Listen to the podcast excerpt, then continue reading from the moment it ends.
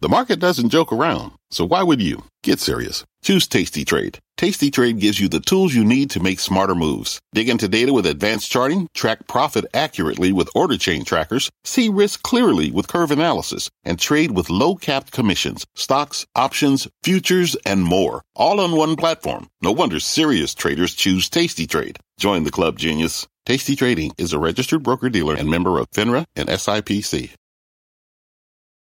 I'm Brian Sullivan, and you're listening to C N B C's Worldwide Exchange. Our show airs live weekdays at five a.m. Eastern. Listen in. It is five a.m. in New York, and here is your top five at five. Recession warning sign. The market may be signaling something for the first time in sixteen years. Is it reason to worry? UBS's Mark Haefele is here to weigh in.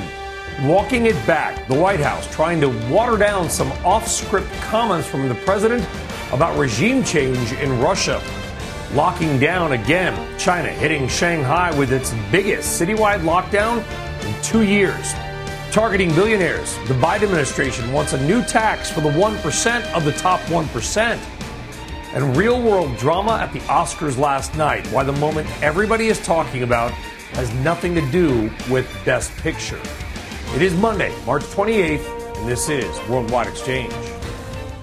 Well, good morning, good afternoon, or good evening, and welcome from wherever in the world that you may be watching. I am Brian Sullivan. Thanks for joining us on this busy Monday. We'll get more on that Oscar story in moments. If you missed it last night, it may be one of the more bizarre and really scary scenes in live T V history. We'll have that for you in a few minutes. But right now, let's get your Monday money. Stock futures, they are slightly lower at the moment, down just about one-tenth of eight percent.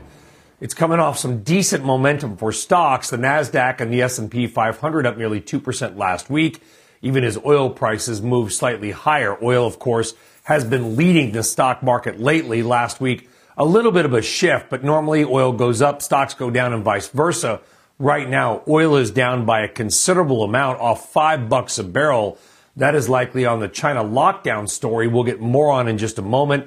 Natural gas going the other way. It is higher after that big announcement from President Biden about helping supply Europe with more natural gas, perhaps sixty-five percent more than we currently export to Europe right now.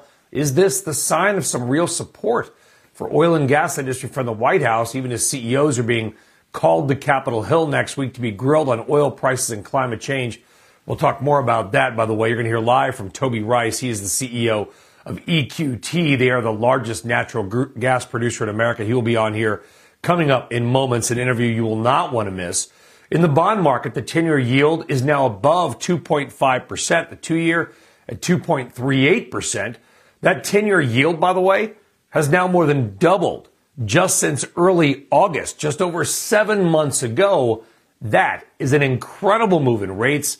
Oh, by the way, mortgage rates, they're creeping higher as well, in fact, inching toward five percent. And in crypto, Bitcoin and Ether are both surging again this morning. Bitcoin up more than two thousand. Ether and Bitcoin, by the way, are up sixteen and thirteen percent over the past month coming in to this morning. So a lot of momentum in crypto, and they are all across the board higher again. Well, around the world, it was a mixed session overnight in Asia. Chinese tech stocks staging a comeback as well. China's market did rise while Japan did fall, and Europe just getting its trading day started there, and they are mostly in the green. All the major averages, they are higher. We'll get more throughout the day right here on C N B C. But right now, let us stick with a major developing story out of China. That nation beginning its largest and most extensive COVID lockdown in two years. It's apparently in order to conduct mass testing to try to control a new outbreak in Shanghai. That is a city with more than twenty-five million people, three times larger than New York City. Eunice Yoon joining us now with more on the, on the situation on the ground. Eunice, uh, good morning. Good morning, Brian. Shanghai is in a nine-day lockdown. So this lockdown is meant to mass test the city's entire population in two phases. So from today until Friday, April first, the east side of the city is going to be restricted. And then from Friday into the following week, the west side of the city is going to go into lockdown. So what does that mean? That means that residents in those lockdown areas are going to have to stay in their homes unless there is a medical emergency or if they're an essential worker. A public transport and ride-hailing services for those areas will be suspended, and the non-essential companies and factories will be closed. So the staged lockdown comes after Shanghai officials had insisted all the way up until this weekend that the city wouldn't go into lockdown uh, because they said that the city is just too important for financial reasons, uh, manufacturing reasons, as a trade hub. But officials said that the situation has become so serious and the infection so large scale that they weren't able to stick with their original scheme, which was rolling lockdowns that were forty-eight hours for very targeted and uh, looking at different residences. Um, Brian, but just to give you some perspective, uh, Shanghai reported fifty new cases and three thousand four hundred fifty asymptomatic cases. So, you know, Ch- China reacts very strongly, fifty even when uh, the numbers would appear to be low. Yes. Uh, fifty new cases out of twenty-five million people. I mean, statistically, that's zero. You'd have to go zero point zero zero zero zero whatever percent that might be. And, and I get the goal. I think the rest of the world has showed that this strategy is not going to work. It has not worked, at least in any other country. We'll see. Maybe China's different, uh, Eunice. Uh, that's just the data, not opinion talking, by the way. What's the mood of the people? I understand the government wields a pretty strong hand in China, to say the least. Uh, is there a point? I mean, is there frustration among the population where people have just said at some point There's, are going to say this is this is enough?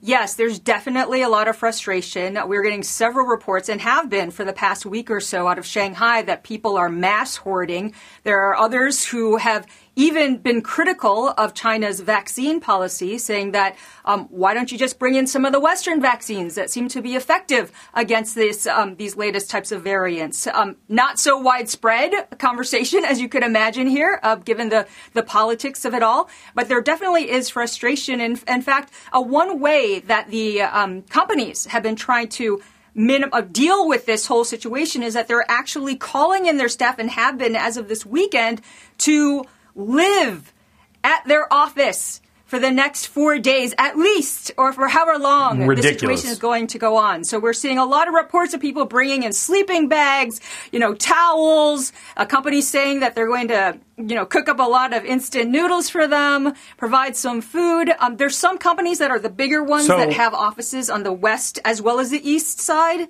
So those ones are, are creating working setups so that they could operate. But obviously, there's a lot of disruption, even though the officials say that they are going to try to pursue President Xi Jinping's policy of minimizing yeah. the economic cost. And, and the port is still open if you care about the supply chain, which, of course, global mm-hmm. markets do. But just to wrap it up, I want to make that clear. China is basically saying you can yeah. go to work and be around all of your coworkers, right? Even if you're in a mask, obviously you probably were asymptomatic before. It's a microscopic virus, whatever your view on that is. But you can't do anything else. I mean, these policies, Eunice, to just somebody logical don't seem to make a lot of sense. But that said, it's, it's their decision. Uh, finalize it with this to, so our viewers yeah. understand. The, the the vaccine that is being used in China is different than the mm-hmm. Pfizer or Moderna vaccines. You just referenced that, correct? And there's a there's a belief that maybe, uh, I think it's well, called Sinovac. Well, only Chinese vaccines are allowed well. here. Yeah. Right, right. So so, um, so the Chinese vaccines are the only ones allowed here. And so far, uh, when you look at the effectiveness, uh, they haven't necessarily been as effective against uh, the Omicron outbreak and variant as the Western ones have. So that's where you're starting to see some yeah. frustration, because people do read uh, some of the other reports that, you know, that show, like, so, for example, like New Zealand has been effective, or, you know, the U S is in the U S there's been more, much more effectiveness against against the Omicron um, variant with the American vaccine. So people are, are yeah. aware. I mean, it's not as though every single person in the country is aware because of censorship, but it's still something that that is uh, uh, frustrating yeah. people here. It's got to be. And, and by the way, much of the world is going toward maskless on airplanes. We might be that way in just a couple of weeks. And to see what's going on in China, I know it's got to take an incredible mental and emotional toll on the people as well. Eunice Yoon, thank you very much.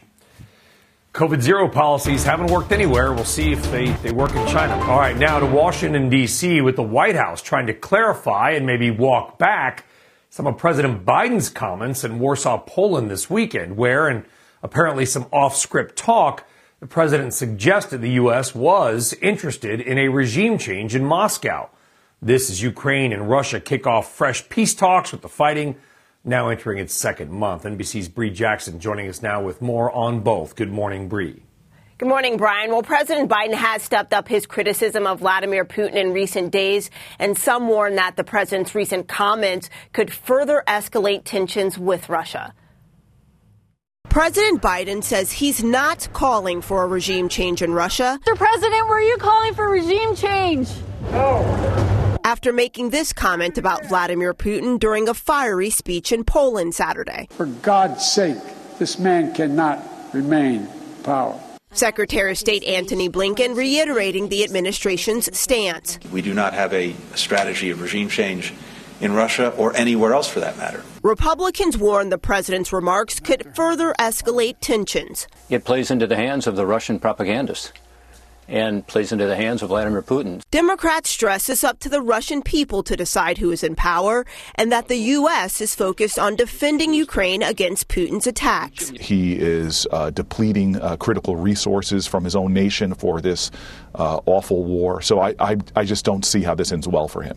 U S officials say Russian forces are struggling to make progress in the first month of the conflict, forcing them to scale back on their military goals. But there are concerns that battle Battlefield failures will lead to even more aggression from the Kremlin. There are no red lines for Putin and his cronies. Ukrainian leaders say they are ready to negotiate an end to the war, but won't surrender. Peace talks between Russia and Ukraine continue in Turkey today. Brian. N B C's Bri Jackson in Washington. Bri, thank you very much. All right, so while the White House works on those comments, his administration continues to hammer Russia with sanctions. They will reportedly now announce a new series this week targeting Russian companies they say provide goods and services for the military and intelligence services. For more on the impact of the sanctions, bring in Daniel Tannenbaum, partner at the America's Anti-Financial Crime Leader at Oliver Wyman. Dan, good to have you back on. The sanctions, they are tough. Russia, arguably the most sanctioned large country, at least in the world, but do they go far enough? Thanks, Brian. And the other thing to bear in mind, beyond the sanctions, you have over four hundred fifty Western businesses who have self-sanctioned, who have de-risked and voluntarily exited Russia, even going further than what the sanctions have obliged them. That being said, you still have the situation where energy is largely exempted from the sanctions that have been put in place thus far, which is fueling funding Uh, this invasion into Ukraine. Is there any kind of new specific sanction, one we or Europe do not have on yet? Maybe a direct sanction of oil and natural gas by Europe, something they, they have not done and do not want to do. Is there something we can do which would really sort of be the vice grip on Putin? And those energy sanctions really are that further tightening of the vice grip on Putin. There's certainly some disagreements between the E U and U S on the scale of Russian energy sanctions. I think you may begin to see, obviously, with the deal that was announced last week with the U S supplying L N G to Europe, which is not an immediate fix to the situation and replacing Russian energy, you may see sanctions that reduce the ability to buy across Europe. Um, limitations on purchasing of Russian oil and L N G. The other lever that hasn't been thrown is secondary sanctions. Secondary sanctions, which we've talked about before, essentially force foreign companies, foreign countries from doing business with the target of sanctions or the U S or other Western allies, but not both. So for countries like China yeah. and India that continue to buy, you could have a situation where they're forced yep. to choose through those sanctions, although they have a limited track record of actually being enforced. If, if, quickly, Dan, eventually Putin will be gone. Whether and how that, that is going to be left up to history. Uh, do you believe the sanctions, though, will be left on even if the war ends as long as Putin is in power? Yeah, I mean, the U S doesn't have a great track record of regime change historically, but these sanctions will remain on for some time to come. If President Putin were to be out of power today, if the Russian military were to leave Ukraine today, these sanctions will be in place for some time to come, essentially erasing the decades of economic growth yeah. that we've seen in Russia. Really tragic for the people, by the way, of Russia who have done nothing wrong. This is Putin's war. Daniel Tannenbaum of Oliver Wyman. Daniel, thank you very much. All right, we've got a lot more to do on this Monday when we come back. Is it a recession warning sign or maybe just an odd bond market coincidence? U B S's Mark Haefele will weigh in. Plus, the White House preparing a new billionaire tax. We're live in D C with what the ultra-wealthy could soon expect. And later, history at the Oscars, but not in the way you might think, as Will Smith hits Chris Rock live on stage, and it wasn't an act. We're back right after this.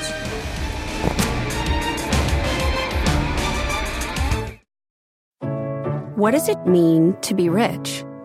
Is it having more stories to share or time to give?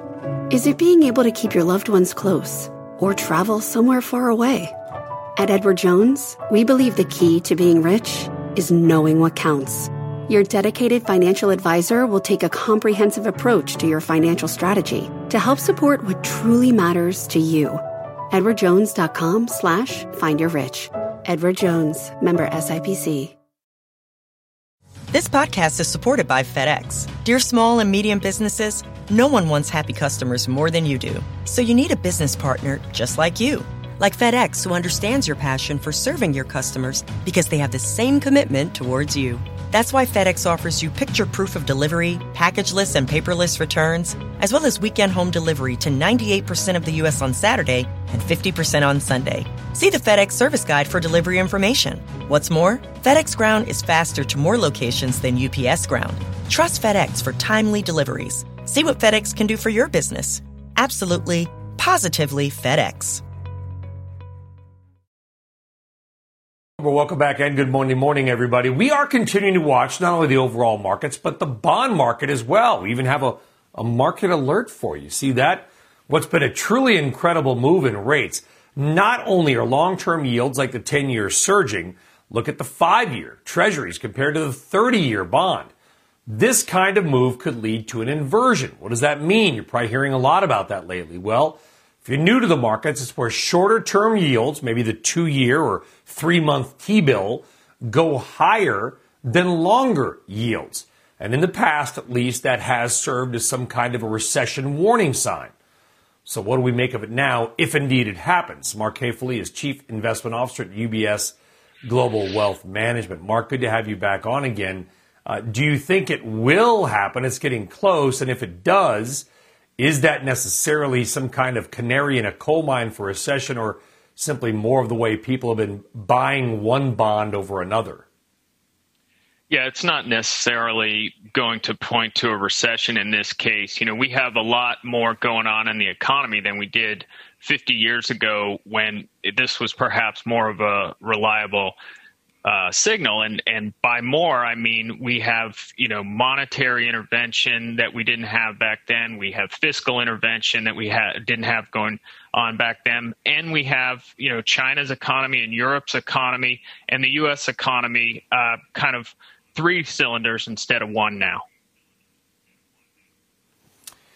You know, you look at everything that the global economy and the American economies really, Mark, are, are dealing with right now. Let's walk through it very quickly. Inflation's out of control and going to get worse. The Federal Reserve is aggressively going to tighten rates. Inter- By the way, the bond market has already done the Fed's job for it, which is kind of what we just talked about, whatever the Fed ends up doing.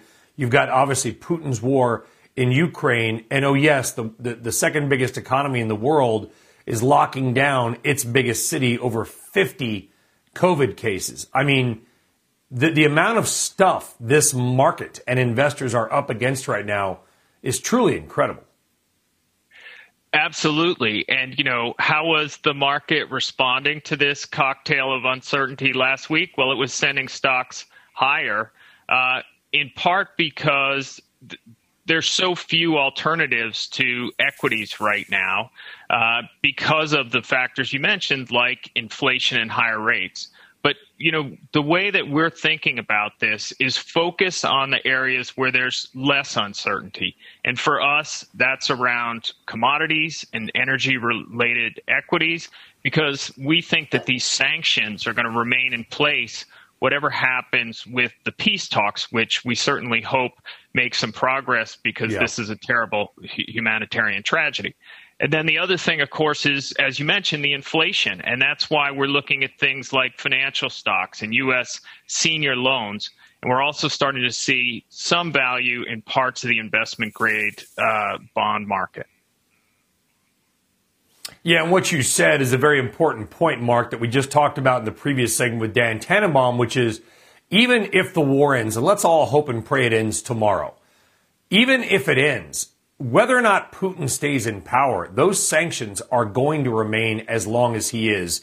And that's not a political view. I'm sure U B S has its own house view, but that's just a, a recognition of his now role as a war criminal in the world. So I would imagine you're talking to your clients and saying, listen, if and when the war ends, don't expect inflation, I assume, and correct me if I'm wrong, Mark, to simply go away. Well, you know, there's two parts to that. And I think it, first, the historical record shows that sanctions tend to be very sticky, uh, regardless of, of these outcomes. But also what's supporting the commodity complex and the energy equities is we do see a stronger world economy as things come out of COVID uh, into the back half of the year. And that means that, you know, it can be a little weaker because of some of the things that have gone on and, and maybe some demand destruction around higher energy costs. But the reality is, is that the demand for oil and energy is going to be strong into the back half of the year, so that will be supportive. On on the other commodities, you know, the it's not just the the Ukrainian wheat crisis; it's the fact that we're in drought in most parts of the world. So, so the demand picture is also uh, supporting this into the back half of the year. Now, yeah. uh, you know, on the inflation commodities. Picture, Com- commodities ahead, are Mark. supported. Yeah, commodities are supported and the energy equities. The inflation picture, we are hopeful still that some of the inflation pressure will back off in the second half of the year, and that will give the Fed a little more flexibility. But commodities and energy equities remain the place to be. Mark Haefele, we appreciate you coming on, getting up early for us. Thank you very much. You have a wonderful day, Mark. Thanks. All right, on deck, the president hoping to ship more American natural gas to Europe. Is this a pat on the back that the fossil fuel industry has been waiting for? We've got a Worldwide Exchange exclusive with Toby Rice, the C E O of E Q T, the largest natural gas producer in America. His take on that landmark E U deal for more U S L N G and more. Stick around.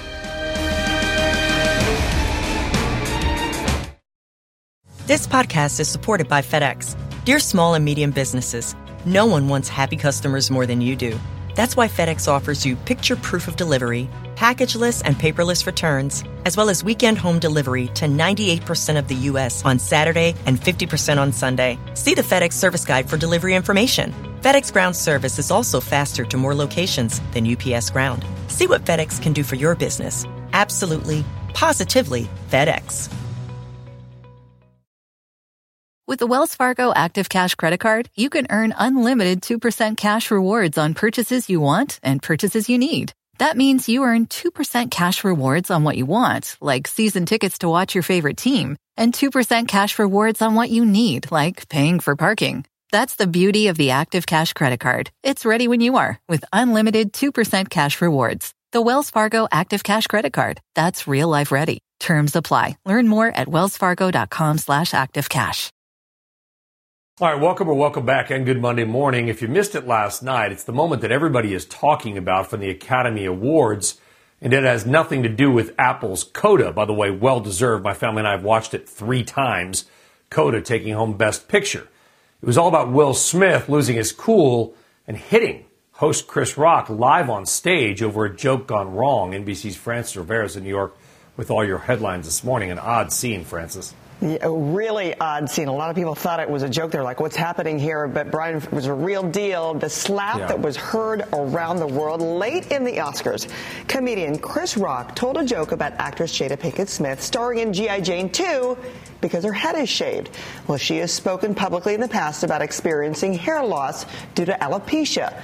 Well, that joke didn't sit well with Jada's husband, Will Smith, who went up, walked on stage, and slapped the comedian. Oh, wow. Wow. Will Smith just smacked the out of me. Keep the wife's name out your mouth. Wow, dude. Yes. It was a G I Jane joke. Keep my wife's name out your mouth. I'm going to. So, wow, people were shocked, and the tone of the whole night changed right after that moment, with the building anticipation to the Best Actor Award, which Smith won for King Richard. And in a very tearful speech, he talked about being a defender of his family. I'm being called on in my life to love people and to protect people, and to be a river to my people. I want to apologize to the Academy. I want to apologize to my, all my fellow nominees. Well, this year's Oscar saw a number of historical wins when it comes to who won, who lost. Ariana DeBose won Best Actress in a Supporting Role for her performance in West Side Story, making her the first queer black woman to do so. Also, actor Troy Kotsur became the first deaf man to win the Academy Award for his role in CODA, which you just said, Brian, that you love so much. Jane Campion became the third woman to win the Best Director Oscar for The Power of the Dog. Other notables here, though, three-time nominee Jessica Chastain won Best Actress for The Eyes of Tammy Faye. Dune took home a total of six awards, including Best Cinematography, and CODA won three Oscars, including Best Picture, making it the first film produced by a streaming service to win in the category, Brian. Uh, but yeah, the echo sounds of that slap, it literally is everything and all that everyone's talking about when they wake up this morning. And you know what? The Oscars didn't actually air it when it was live. They were able to clip that and delete, you know, and, and, and censor it out. But the uncensored version is everywhere online, which I'm sure people are Googling right when they wake up. Yeah. Yeah, I mean, listen, Will Smith has talked openly about some of the marital issues that he's had. That's not, I mean, that's a, there's many magazine articles about that. And listen, kudos to Chris Rock. I mean, Chris yeah. Rock held it together. He literally, you know, it was a slap, but it was a hard hit. And he obviously, you know, held it together and, and tried to keep going in what was just a very bizarre thing. But on a happier note, if you haven't seen it, have you seen CODA, Francis? No, no, but it is definitely on the list. Eyes of Tammy Faye, I loved. All the other ones, Power of the Dog, I want to see. But CODA, I, I'm glad you're saying it's a family-friendly film, because I'm definitely going to get all this into it. It is. Too. It, it, my my eighteen-year-old enjoyed it. My my seven-year-old enjoyed it. it it's a fa- It's what movies should be. It's small budget. It's beautifully acted. It's a beautiful story. And if you don't have a couple of little tears, happy tears at the end, I'm not sure I can do anything for you. We've watched it literally three times, Francis. Uh, it is just a terrific film. It's and by the way, I think it's her name is Amelia. The, the, the, act, the main actress, uh, she is a superstar. Francis, thank you. Sure thing. All right, ahead. All right, back to business. The U K preparing sweeping new sets of regulations when it comes to crypto. C N B C exclusive report. Straight ahead, Dow futures, they're up a bit. Oil prices down. And we're back right after this.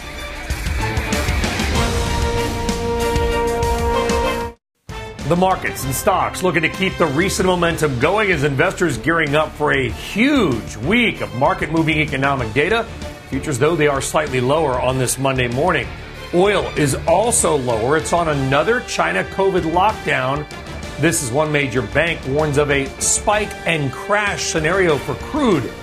The C E O of U S natural gas producer E Q T is here to lay out what he sees ahead for the energy landscape, both here and abroad. And the Biden administration taking on America's billionaires, looking to usher in a new minimum tax on all their wealth. It is Monday, March twenty-eighth. And this is Worldwide Exchange right here on C N B C. Oh, welcome or welcome back. It's about five thirty on a Monday. Thanks for joining us. I'm Brian Sullivan, everybody. Let's get right now to the markets and your money. Stock futures, they are mildly lower across. I mean, I hate to even say that. It's technically accurate, but Uh, look at that. We're seeing the Dow basically up a little bit, S and P down a little bit. At this point, flip a coin. Well, markets can go anywhere they want today. So we'll, let's call it mixed to flat on a Monday. How about that? Coming off two decent weeks for the equity markets and really is what has been a tough year. In bonds, the benchmark ten-year yield, it continues to tick higher. That yield has now more than doubled just since early August. Think about that, doubling in just over seven months. Really an incredible move in the bond market and rates. You may not care about bonds. You probably care about mortgages and real estate. And by the way, mortgage rates, they've been rising. They'll also likely keep rising in the weeks ahead. The average thirty-year fixed rate mortgage now at about four point five percent. It was just over three percent for much of last year. So think about that gain, really a fifty percent jump in mortgage rates in just a couple of weeks. All right, now let's keep more on oil and natural gas. Oil really has been leading stocks lately. You've probably noticed oil goes up. Stocks tend to go down and vice versa. Right now, oil is down a lot, off about ten bucks a barrel. That's because those increasing lockdowns in China, which, by the way, just announced a rolling sort of two-stage lockdown of Shanghai, twenty-five million people over what Eunice Yoon said was fifty, five zero COVID cases. Oil right now is down just about four percent. By the way, that could ease some, some pricing pressure that we have seen lately. Bank of America, by the way, out with a very interesting note over the weekend on oil. They see a, quote, spike and crash scenario for oil this year and next. The analysts at B of A, they really have three different scenarios for Brent crude this year. All of them are bullish. They've either got one hundred thirty dollars, one hundred fifty dollars, or two hundred dollars a barrel for Brent crude, in part because they say that capital discipline and E S G considerations have slowed down a supply response. But B of A also believes that prices are likely to fall next year, possibly back to seventy-five bucks a barrel as central banks raise rates and consumers, particularly those in Europe, simply hit the breaking point. By the way, in parts of France and other parts of Europe, the price of a gallon of gasoline is nearing or at ten U S dollars per gallon. All right, let's stay right there with energy and last week's landmark deal, at least agreement, to help the European Union wean itself off of Russian fossil fuels. The U S agreeing to help boost its exports of liquefied natural gas to Europe by around sixty-five percent from current levels to twenty thirty, by twenty thirty. Joining us now is somebody right at the center of that agreement who will likely play a major role in accomplishing that feat. That is Toby Rice. He's the C E O of E Q T. They are the largest natural gas producer in the nation. Toby, really appreciate you coming on. A very important time and an important topic. Uh, first off, this is kind of a handshake agreement. Do you believe it will actually occur and the U S will start exporting a lot more natural gas to Europe?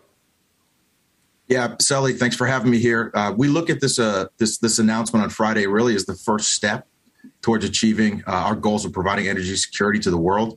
Um, Biden's posture on, on saying that the United States is going to play a major role in delivering natural gas to provide the security for, for Europeans is a good first step. This is the political signal that we that we needed to see.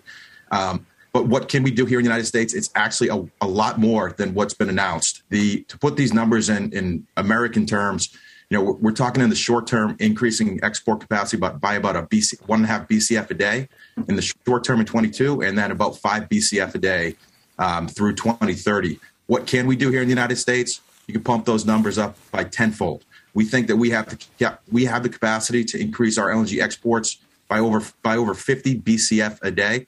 And when you step back and you look at the world, not just Europe, you realize that natural gas demand is going to soar. By twenty thirty, there's going to be an increase of about forty B C F a day. The United States, U S L N G needs to be able to step up and serve those volumes. Well, well, can they? I mean, can the industry accomplish those types of goals? And even if you can get it out of the ground, Toby, uh, can you get that natural gas to market, given obviously the reluctance to build or permit new pipelines? Well, first off, let's look at the resource that we've had. And we, we did a very detailed analysis on this. We posted this on our website called Unleash U S L N G. First off is looking at the resource. We've got the resource. Just with everything that we've already explored today, we have the ability to increase uh, gas production here in the United States by over fifty B C F a day and hold it there for decades. So we've got the resource. Really, the question comes in, Can we get it to market? And this has been the challenging part. Um, for us to achieve this plan, we just need to do one thing, um, and that's just build pipelines and L N G facilities faster than we've ever done it before. Now, I will step back and say, in less than six years, the United States has become the world leader in being an L N G exporter. So these are things that we've all done before. We just need some more cooperation to make it happen. And a lot of the opposition to our efforts, um, and, and despite the opposition, we've still been able to do amazing things, and we'll continue to do amazing things. The opposition has come because of concerns about the environment. And this is actually the best. This is the best part of our plan is when you unleash U S L N G, you're unleashing the biggest green initiative on the planet, because this natural gas will be used to replace foreign coal, which is the biggest source of emissions around the world. And the impact of this, Sully, is absolutely tremendous. Unleashing U S L N G yeah. would have the equivalent of electrifying every vehicle in the United States, putting solar panels on every home in America, and also doubling the U S wind capacity. This initiative is so big that it could do all three of those, the environmental impact of all three of those things combined. It, it's absolutely the biggest green initiative on the planet. Not even close. Th- this is what I think people need to understand, it, and I tweeted out over the weekend, Toby, is that it's not a this or that. It's all in, because population growth, demand for power, demand for electricity. Now, you can say the demand side is wrong and we should all cut back. That's a different argument. But if current demand trends continue where they're going, which later in the show I'll show you something where everybody's moving and why we're going to need a lot more power, the, the demand for everything is going to be needed, is it not? And to your point, you've got Italy firing up old coal plants, Germany doing the same thing. China, they don't care about the climate. They're cranking more coal now than ever before. That's why right now is such a critical time.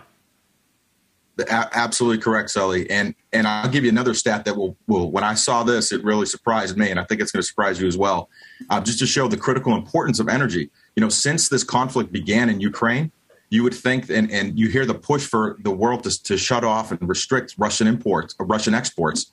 Russia's actually selling uh, more energy now, about twenty-five percent more energy now than they were before the conflict began. That's pretty incredible. And oh. when we look at the need for energy around the world, um, I think there's been a lot of focus on zero carbon solutions like solar and wind, and, and those are great things, but they're not a- able to offset the biggest source of emissions around the world. And just in the last twelve months, to put this in perspective, in the last twelve months, emissions from coal have risen over five hundred million tons uh, of C O two per year. That that amount of uh, emissions completely eliminates yeah. all of the benefits that we've done from solar and wind over the last fifteen years. If you care about the environment, you need a heavyweight solution to offset a heavyweight problem, which is foreign coal. That heavyweight solution is United States L N G. Well, and also so many things in renewables, fiberglass, carbon fiber for the turbines, aluminum for the solar panels, rely on natural gas to produce the power to make these things. So actually higher prices hurt renewables. Very quickly, Toby, uh, we're importing natural gas into Boston Harbor from Trinidad uh, because they didn't have enough to make power this winter. You guys have giant natural gas fields pretty doggone close to New England. You think we'll ever change our pipeline policy, or are we going to rely on on imported L N G into Boston and, and literally burning wood and dung? That's true, by the way, to make power one hundred miles from where your oil, your gas fields are. Yeah. So you're talking about New England. You know, you're talking to, talking about where my mom lives, where I grew up. I certainly hope that that we will take a signal or learn from what we're seeing in Europe and realize, you know, energy security is not just con- in, in the lack of it is not just confined to Europe. You see other places around the United States where you, you see major si- signals of yep. energy insecurity, like in New England, where January thirty-first, they were paying around thirty dollars for their natural gas. That's uh, it, it's very it makes you scratch your head, because we've got the biggest gas field in the world, less than two hundred miles away. We and there's the good news is there's about seven B C F a day of pipeline projects that have been put on the table um, that would serve that would serve New England, and also yeah. not just New England, southeastern part of the United States. Their energy security is being challenged. Um, M V P is another pipeline project that can get approved. It's over ninety percent complete. Less than six months of construction, we can get that pipeline built, yep. and bring energy security to the southeastern portion of the United States. And we are learning, sadly, that energy security is security. A two hundred fifty percent jump in wholesale electricity rates in January in Boston over last year. Toby Rice, E Q T, appreciate you coming on. Toby, thank you very much. Have a great day. Thanks a lot. All right, coming up, President Biden looking to unveil a new plan taking on taxes for the ultra, ultra rich. Lon Moy is here to lay out just how much they, maybe some of you watching are billionaires, who knows, might be paying. Worldwide Exchange back in a moment. All right, welcome or welcome back. Stock futures, they're flat on this Monday morning, so let's pivot and talk taxes.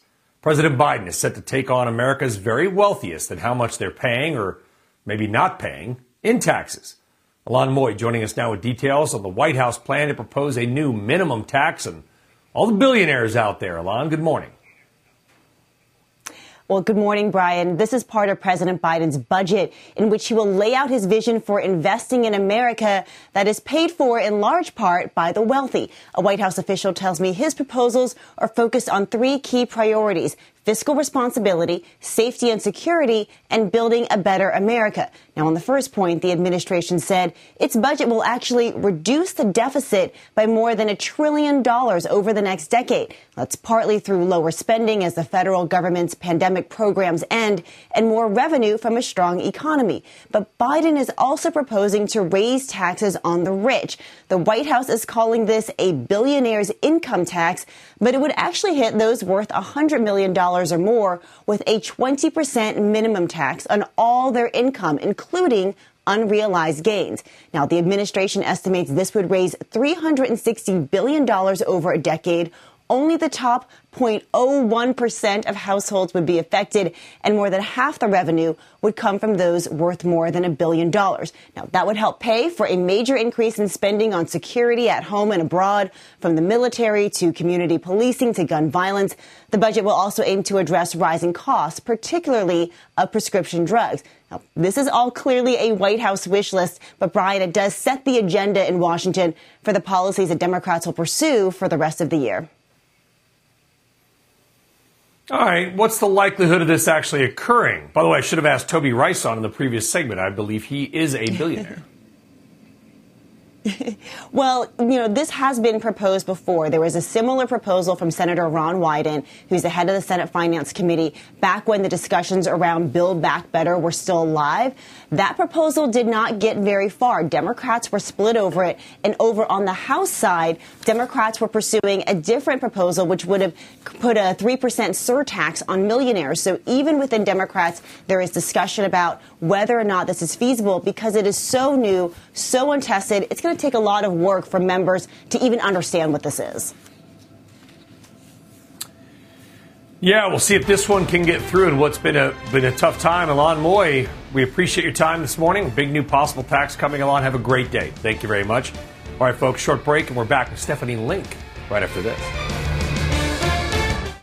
All right, welcome and welcome back, and good Monday morning, everybody. If you look at stock futures, they're not doing a whole lot. They're flat to maybe slightly down. Who knows?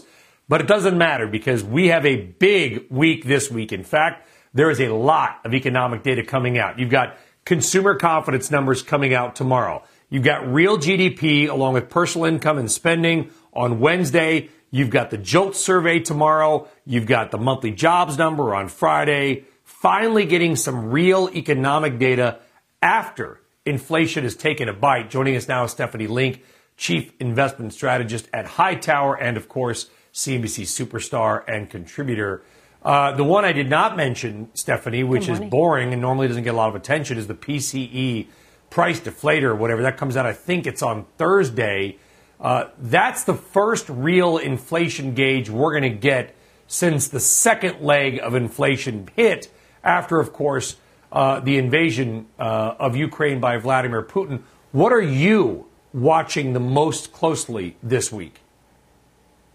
Well, yeah, no, and thanks for having me, Brian. The P C E deflator is certainly important because that's what the Fed looks at, and it's going to be coming in very strong, probably something like six point four percent annualized. So that is way higher than what the Fed wants it to be. But it's not just the P C E deflator. It's obviously, we've talked about C P I, P P I, unit labor costs are also very, very strong. The, the, the non-farm payroll number, I know the headline for, for jobs is the non-farm payroll number itself, but the wage component is also very important, and I think that that's going to be pretty hot at about five point five percent. Remember, last month it came in at five point one percent, which was less than expected. But, but that was because you had a shift to travel and leisure workers, which are lower paid versus technology and utility. So that's going to be a big uh, number to watch this week for sure. Yeah, it is. And, and I don't, you know, obviously got two legs. Inflation, by the way, was red hot before Putin decided to go in with his his unwinnable war in Ukraine. Obviously, that just sort of lit the match under it. So I think these numbers are going to be so important to the Federal Reserve. But, Stephanie, does the market, I mean, the bond market, no offense to the Fed or our coverage of the Federal Reserve at all, but hasn't the bond market already done the job of the Federal Reserve in some ways? I mean, ten-year yield has doubled in seven months. Yeah, but inflation is also just rampant, and it's everywhere, right? So, um, and I don't even think if they were, if the Fed were to raise rates eight times, which is what the bond market is now pricing in, I don't think that slows G D P growth materially. It will to some extent, but not materially. And I don't think it's going to do anything in terms of inflation. Supply chains are a big problem and a big cause for inflation. That has to get fixed. And I, we're, we're going to get Micron this week in terms of earnings. Let's listen to what they have to say about yep. the supply chains. But I don't think it's going to be pretty, unfortunately. And that, but that is, a, but is that a company you like, Micron? Or are you just throwing that name out randomly on a Monday morning, Stephanie? I'm throwing it out there randomly. No, I, it, look, it's very, very cheap. It's a value cyclical, ultimately cyclical company. Um, and uh, and they've done a very good job in terms of execution. But I prefer other semiconductor companies like an N X P I or a Broadcom, which uh, have more steady businesses, if you will, rather than these up and down peaks to troughs kind of numbers. But but Micron will be a good macro tell on demand, on memory demand, and, and again, on the supply chains. Yeah, and, you know, with all due respect to the all-important monthly jobs number, which comes out on Friday, I think the JOLTS number, job opening labor turnover survey, comes up tomorrow, far more interesting. It shows how many open jobs, eleven point four million. It feels like we're at peak employment. I know it sounds weird to say that, but I, the unemployment claims aren't going, they're going down. By the way, lowest level since nineteen sixty-nine. Is this one reason you like a paycheck, Stephanie, simply because the job market is yeah. so, I mean, insanely hot right now? Yeah, and they will benefit from higher interest rates as well, um, from interest income. But outsourcing has been on fire. Just look what Accenture told us uh, uh, two weeks ago, right? I mean, they just blew it away, raised guidance again. Um, and so I think the only problem with paychecks, Brian, is it's trading at thirty-five times earnings. And this is a market that doesn't really want thirty-five times earnings. It's more of a value kind of a market. That being said, last week was quite interesting because growth did outperform value uh, for the second straight week. So there could be some continued mean reversion on the growth trade because, you know, year to date, value has outperformed growth by nine hundred basis points. So you could you could see uh, growth may, uh, playing catch up, if you will. Quite frankly, I've been adding on the technology side in my yep. portfolio. I've been underweight for the last year. So I think that's really an area to watch, uh, especially, um, you know, when you get companies like Micron and paychecks, we'll get some good data yep. points this week. Well, big earnings. The comments going forward are going to be key for Micron, paychecks, and others. A lot of inflation data. A busy week. Stephanie Link, we love having you on. Thank you. Appreciate it, Steph. We'll see you soon. All right, folks, that does it for us on a very busy Worldwide Exchange. We're going to be back tomorrow, same time, same bat channel. Squawk and the Gang are picking up your coverage next. We will see you in twenty-three hours. Have a great day wherever you may be. Take care. You've been listening to C N B C's Worldwide Exchange. You can always catch us live weekdays at five a.m. Eastern only on C N B C. This podcast is supported by FedEx. Dear small and medium businesses, no one wants happy customers more than you do. That's why FedEx offers you picture proof of delivery, packageless and paperless returns, as well as weekend home delivery to ninety-eight percent of the U S on Saturday and fifty percent on Sunday. See the FedEx service guide for delivery information. FedEx Ground service is also faster to more locations than U P S Ground. See what FedEx can do for your business. absolutely, positively FedEx.